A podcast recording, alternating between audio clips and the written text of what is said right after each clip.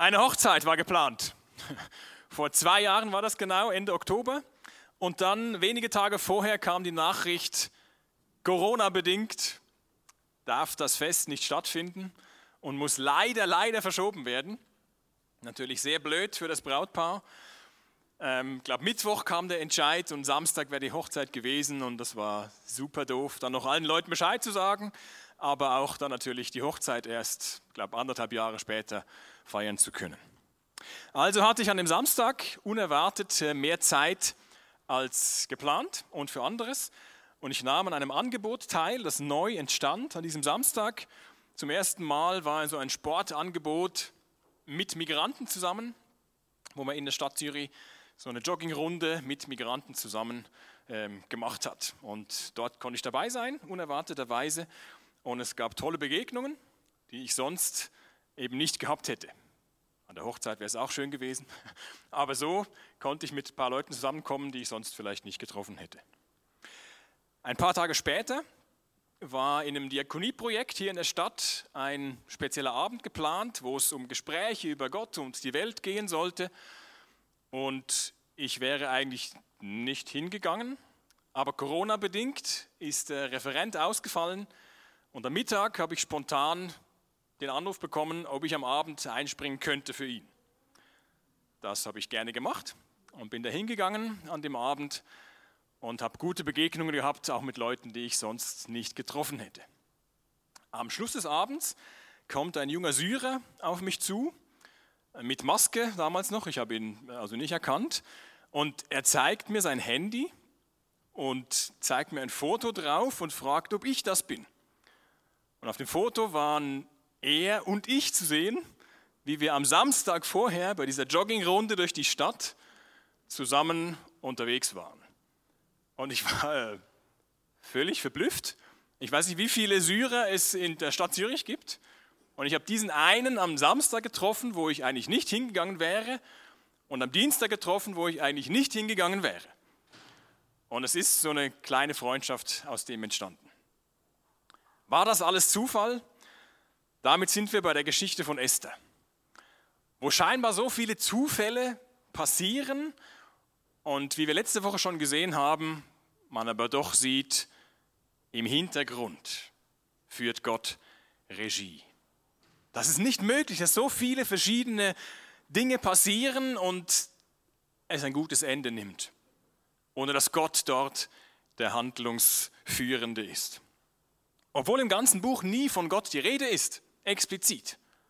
Aber durch die ganze Handlung hindurch sieht man, wow, Gott zieht dort die Fäden und er hat es im Griff.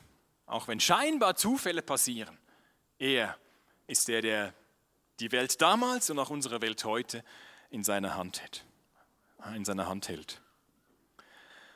Jetzt ist es in jeder guten Geschichte so, dass es so einen Spannungsbogen gibt.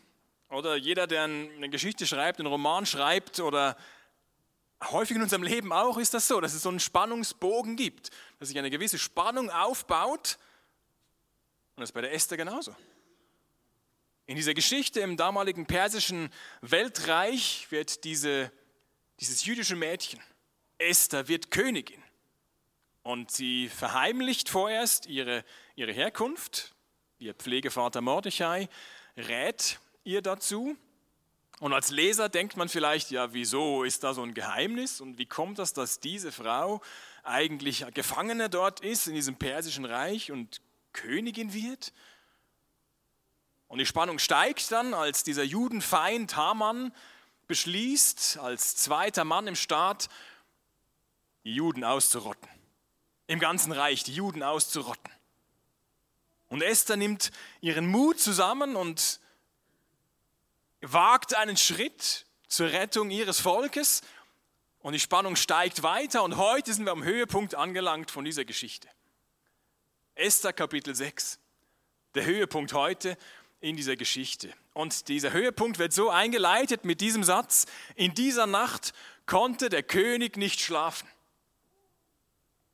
Jetzt könnte man denken, ja gut, was ist denn das für ein belangloses Detail? Aber nein, es ist der Wendepunkt in dieser Geschichte. Dieser Satz und das, was damit zusammenhängt, ist der Wendepunkt in der ganzen Geschichte. Ein Volk ist bedroht, ausgelöscht zu werden Eine Königin ist mutig und ein König kann nicht schlafen. Scheinbar ein belangloses Detail, aber doch entscheidend wichtig, der Wendepunkt schlechthin. Denn, Esther 6 geht so weiter, in dieser Nacht konnte der König nicht schlafen. Deshalb ließ er sich die Geschichte seines Reiches bringen und sich daraus vorlesen. Es fand sich darin auch der Bericht darüber, wie Mordechai, Biktan und Teresch, zwei der Eunuchen, die die Tür zu den Privatgemächern des Königs bewachten, angezeigt hatte. Sie hatten König Ahasveros ermorden wollen. Welche Belohnung oder Ehrung hat Mordechai dafür bekommen? Fragte der König. Seine Diener antworteten, vermutlich haben sie weitergelesen in diesen Aufzeichnungen und sagen, er hat nichts bekommen. Er hat nichts bekommen. Wer ist das dort im äußeren Vorhof? Fragte der König. Nun war aber gerade Haman im äußeren Vorhof des Palastes eingetroffen. Er wollte den König bitten, Mordechai an den Galgen, den er hatte aufrichten lassen, zu hängen. Die Diener antworteten dem König, Haman steht im Vorhof. Er soll hereinkommen, sagte der König. Haman trat ein und der König sagte zu ihm, was kann ich für einen Mann tun, den ich belohnen möchte? Haman dachte sich, wen außer mir sollte der König belohnen wollen? Er antwortete, den Mann, den Ihre Majestät belohnen möchte, sollte eines der königlichen Gewänder, das der König bereits getragen hat, und eines der Pferde, auf dem der König bereits geritten ist und das den königlichen Kopfschmuck trägt, gebracht werden. Er soll das Gewand und das Pferd durch einen der edlen Fürsten des Königs erhalten. Dem Mann, den Ihre Majestät belohnen will, soll das Gewand angelegt werden.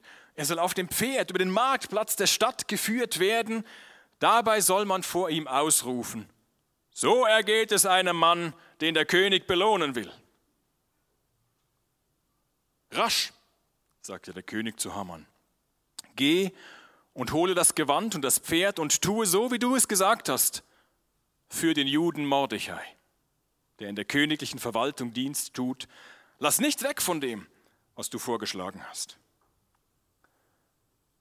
Wir sehen hier Gottes perfektes Timing. In 3 Szenen. Erstens, alles Zufall, Fragezeichen. Zweitens, Stolz ohne Ende. Und drittens, verkehrte Welt. Alles Zufall, Fragezeichen. König Xerxes, mit seinem hebräischen Namen Ahasveros genannt, er erlebt eine schlaflose Nacht. Naja, das kann jedem mal passieren. Aber was tut der König?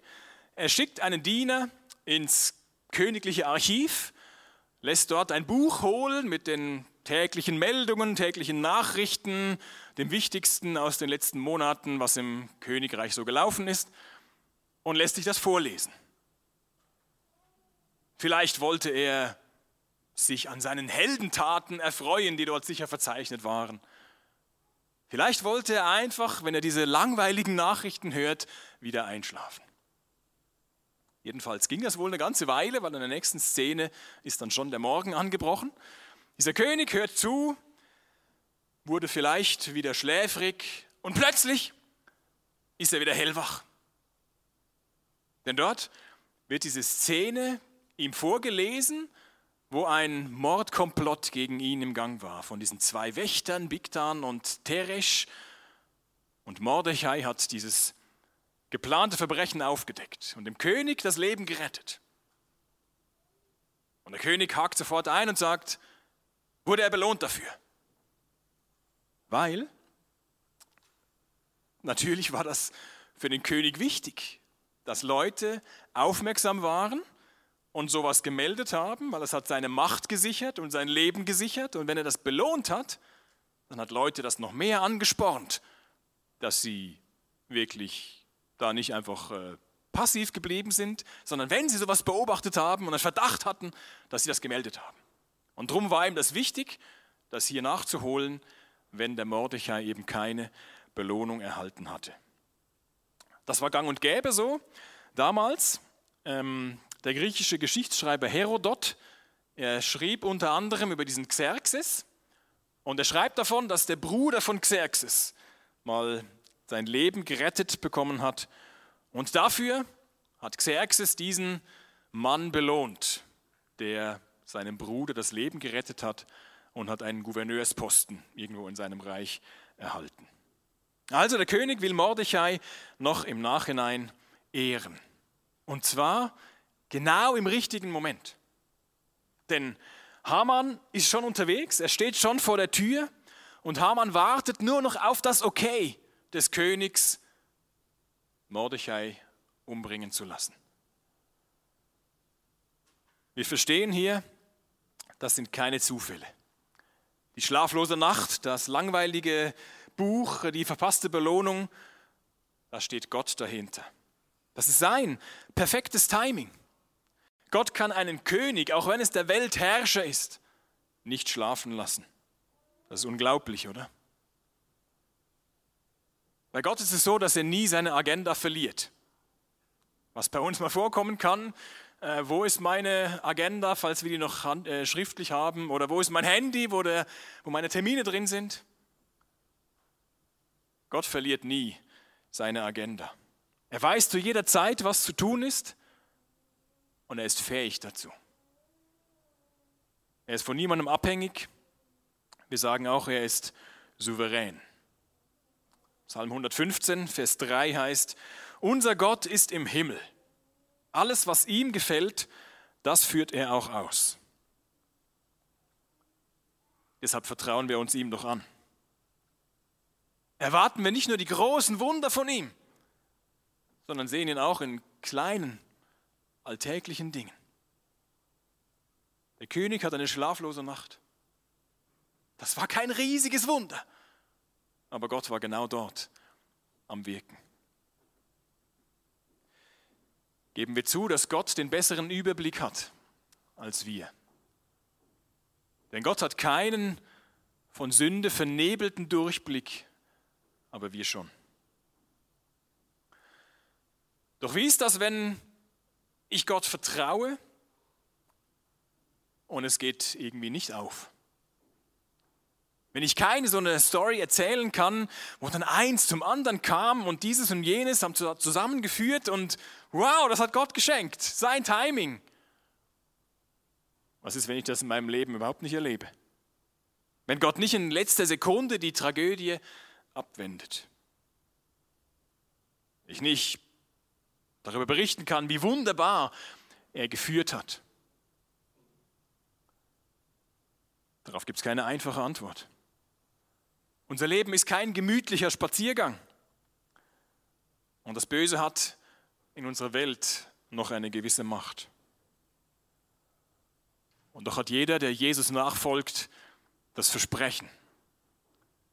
Nichts und niemand kann uns von seiner Liebe trennen, die er verbürgt hat in Jesus, seinem Sohn. Wenn wir leiden, leidet er mit. Sein Heiliger Geist tröstet uns und wir dürfen als Kirche füreinander da sein. Wir dürfen Teil von der Familie Gottes sein, die dazu berufen ist, füreinander da zu sein, dass keiner alleine bleiben und keiner alleine weinen muss und keiner sich alleine freuen muss. Sein Heiliger Geist tröstet. Gott triumphiert über das Böse, sein Zeitplan geht auf. An diesem großen Pfingstfest in Jerusalem, kurz nach der Auferstehung, kurz nach dem großen Osterfest, da predigt Petrus eine lange, beeindruckende Predigt. Und unter anderem sagt Petrus seinen Volksgenossen gegenüber, ihr habt ihn, Jesus, ans Kreuz nageln und ermorden lassen. Damit erfüllte sich, was bei Gott lange zuvor beschlossen war. Es hat nicht Gottes Pläne durchkreuzt, dass sein Messias, sein Retter auf einmal aus dem Weg geräumt wurde. Es hat Gottes Plan erfüllt. Gott webt irgendwie auf geheimnisvolle Art und Weise das Böse, das Menschen tun und wofür sie verantwortlich sind, webt er in seine guten Ziele hinein. Gottes perfektes Timing. Auch wir können in unserem Leben nicht allem Bösen ausweichen. Und Gott will uns nicht nur über saftige Wiesen führen, das auch, aber auch durch Täler hindurch, wo er uns nicht vorher abstellt und uns hinten dann wieder trifft, wenn wir durch den Tunnel durch sind, sondern wir an seiner Hand hindurchgehen dürfen. Nirgendwo sind wir sicherer als bei Gott. Wo sonst sollten wir hingehen, sagt Petrus, als Jesus die Jünger vor die Wahl stellt und sagt, okay, die anderen verabschieden sich alle. Jesus merkt, dass seine Worte zu hart für die Leute sind, aber er macht keine Abstriche und ruft die zurück und sagt, nein, nein, so ernst war es gar nicht gemeint. Wir können über alles reden, kommt doch wieder zurück. Nein, Jesus bleibt dabei. Er behauptet, er ist das Leben, die Wahrheit und der Weg zum Vater. Und der Weg zurück geht nur über ihn. Und das sollen die Menschen glauben. Und Petrus bekennt dann, nein, wir gehen nicht weg von dir. Wohin sonst sollten wir denn gehen? Wir haben geglaubt und erkannt, du bist der Heilige Gottes. Durch dich haben wir das Leben. Wir sind nirgendwo sicherer als bei Gott, weil er das Böse besiegt hat, auch das Böse in uns. Weil er uns neues Leben gibt und eine perfekte Zukunft bei ihm verspricht. Aber wir warten nicht nur darauf, sondern wir können jetzt schon mit ihm rechnen, in unserem Alltag, in alltäglichen Dingen, dass Gott wirkt, weil er unfassbare Möglichkeiten hat, wie wir es bei Esther sehen. Jetzt zurück zu diesem König, Xerxes. Was soll er mit Mordechai tun? Wie soll er ihn nachträglich belohnen? Wie praktisch, dass Haman gerade vorbeikommt, den er fragen kann. Es war eben schon früher Morgen. Und bevor Haman zu Wort kommt und sagen kann, lass mich Mordechai umbringen, fragt Xerxes den Haman, was kann ich für einen Mann tun, den ich belohnen möchte? Und sobald Haman diese Worte, diese Frage des Königs hört, verfällt er wie in einen anderen Zustand und denkt auf einmal, das kann ja nur ich sein. Logisch. Der König überlegt sich, wie er mich, Haman, belohnen könnte. Wer sonst sollte dem König in den Sinn kommen, den er belohnen will, öffentlich. Und seine Fantasie geht mit ihm durch und er philosophiert darüber, was jetzt werden könnte. Stolz ohne Ende ist er sicher, es geht um mich. Und er wiederholt das immer wieder, Ihre Majestät, dem Mann, den Ihre Majestät belohnen möchte, sollte dieses und jenes getan werden. Und wenn man das so liest, kommt das so richtig unsympathisch rüber, oder? Also bei mir zumindest. Wie dieser Haman sich da aufspielt und seine Belohnung schon vor Augen hat. Er stellt sich nahezu dem König gleich. Er verlangt königliche Kleider, ein königliches Pferd und öffentliche Würdigung. Das ist vergleichbar damit, wenn heute Gegenstände von berühmten Personen oder Stars versteigert werden. Und Leute, die unbedingt haben wollen und einen Haufen Geld ausgeben dafür, dass sie die Gitarre von Jimi Hendrix bekommen können. Oder den VW Golf des Papstes. Oder wie letztens zu erhalten war, die Krawatte von Bundesrat Alain Berset, die er trug, als der erste Lockdown verkündet wurde. Wurde versteigert. Haman will wieder König sein. Frage an uns, wer hat gerne Menschen als beste Freunde, die sich nur um sich drehen? Gibt es da jemanden, die Leute liebend gern als beste Freunde haben, die vor allem an sich denken und die stolz sind und von dem berichten, was sie jetzt wieder Tolles auf die Beine gestellt haben? Wahrscheinlich weniger. Wahrscheinlich wollen wir selber auch nicht diese sein, die immer von sich reden und meinen, sie wären die Tollsten. Stolz ist ein großes Thema in der Bibel. Im Propheten Jeremia, Kapitel 9, sagt Gott, ich, der Herr, sage, ein Weiser soll nicht stolz sein auf seine Weisheit, der Starke nicht auf seine Stärke und ein Reicher nicht auf seinen Reichtum. Nein, Grund zum Stolz hat nur, wer mich erkennt und begreift, dass ich der Herr bin. Worauf bist du stolz? Worauf bist du stolz? Auf deine Familie? Auf deine Diplome? Auf deinen festen Glauben vielleicht? Wir müssen uns nicht selbst klein machen und so tun, als könnten wir nichts und wären wir nichts. Darum geht es Gott nicht. Es geht um die richtige Haltung und die richtige Perspektive. Galaterbrief, Kapitel 6, Vers 14, schreibt Paulus: Für mich jedoch ist es unmöglich, auf irgendetwas anderes stolz zu sein, als auf das Kreuz von Jesus Christus, unserem Herrn. Durch ihn ist die Welt für mich gekreuzigt und durch ihn bin ich für die Welt gekreuzigt.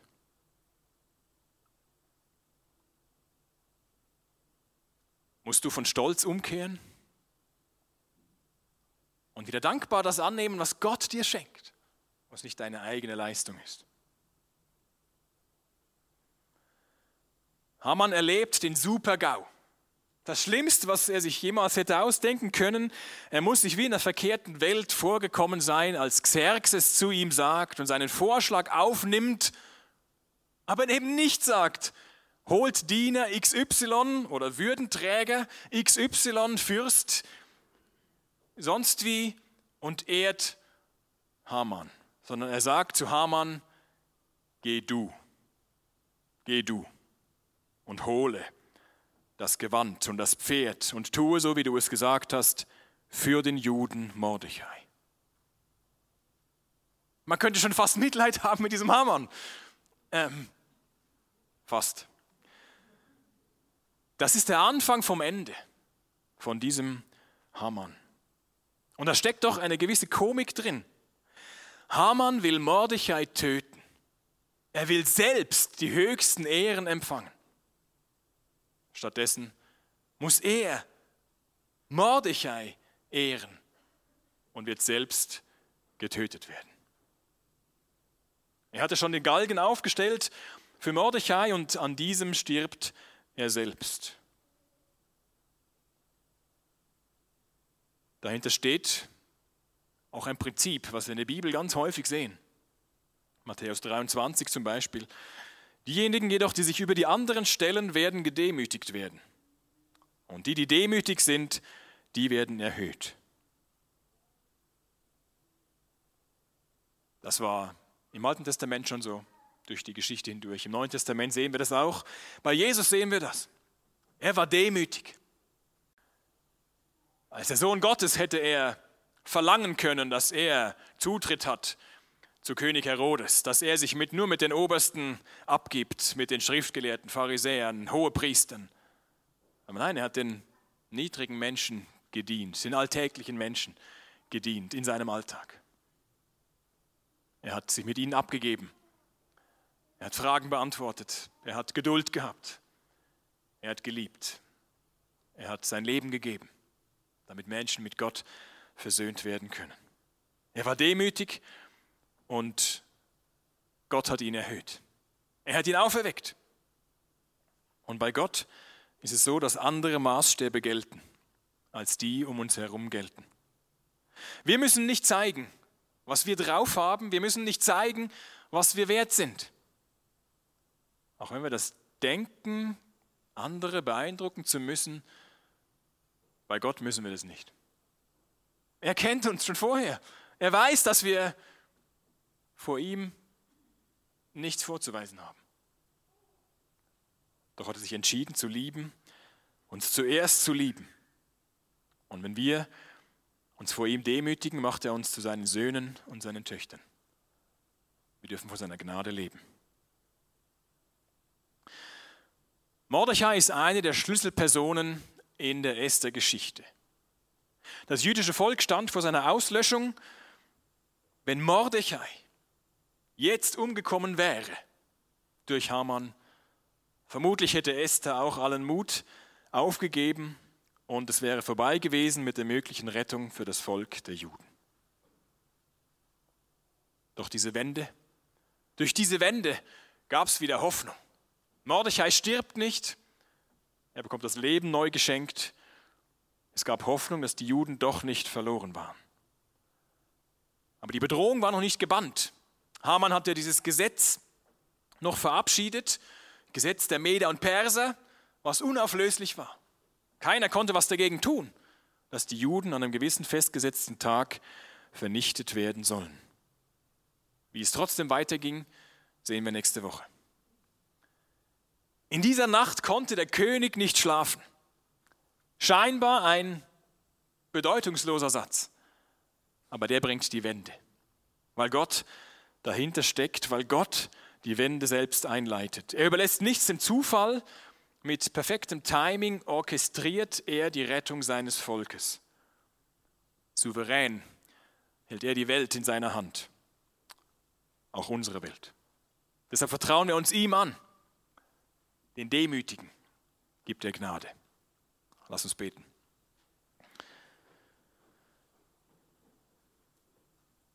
Danke, Herr, dir entgeht nichts. Du konntest diesen König in genau dieser richtigen Nacht nicht schlafen lassen. Es ist ein Wunder, was dort passiert ist, aus vielen kleinen Bausteinen zusammengesetzt. So groß ist deine Macht und dein Überblick.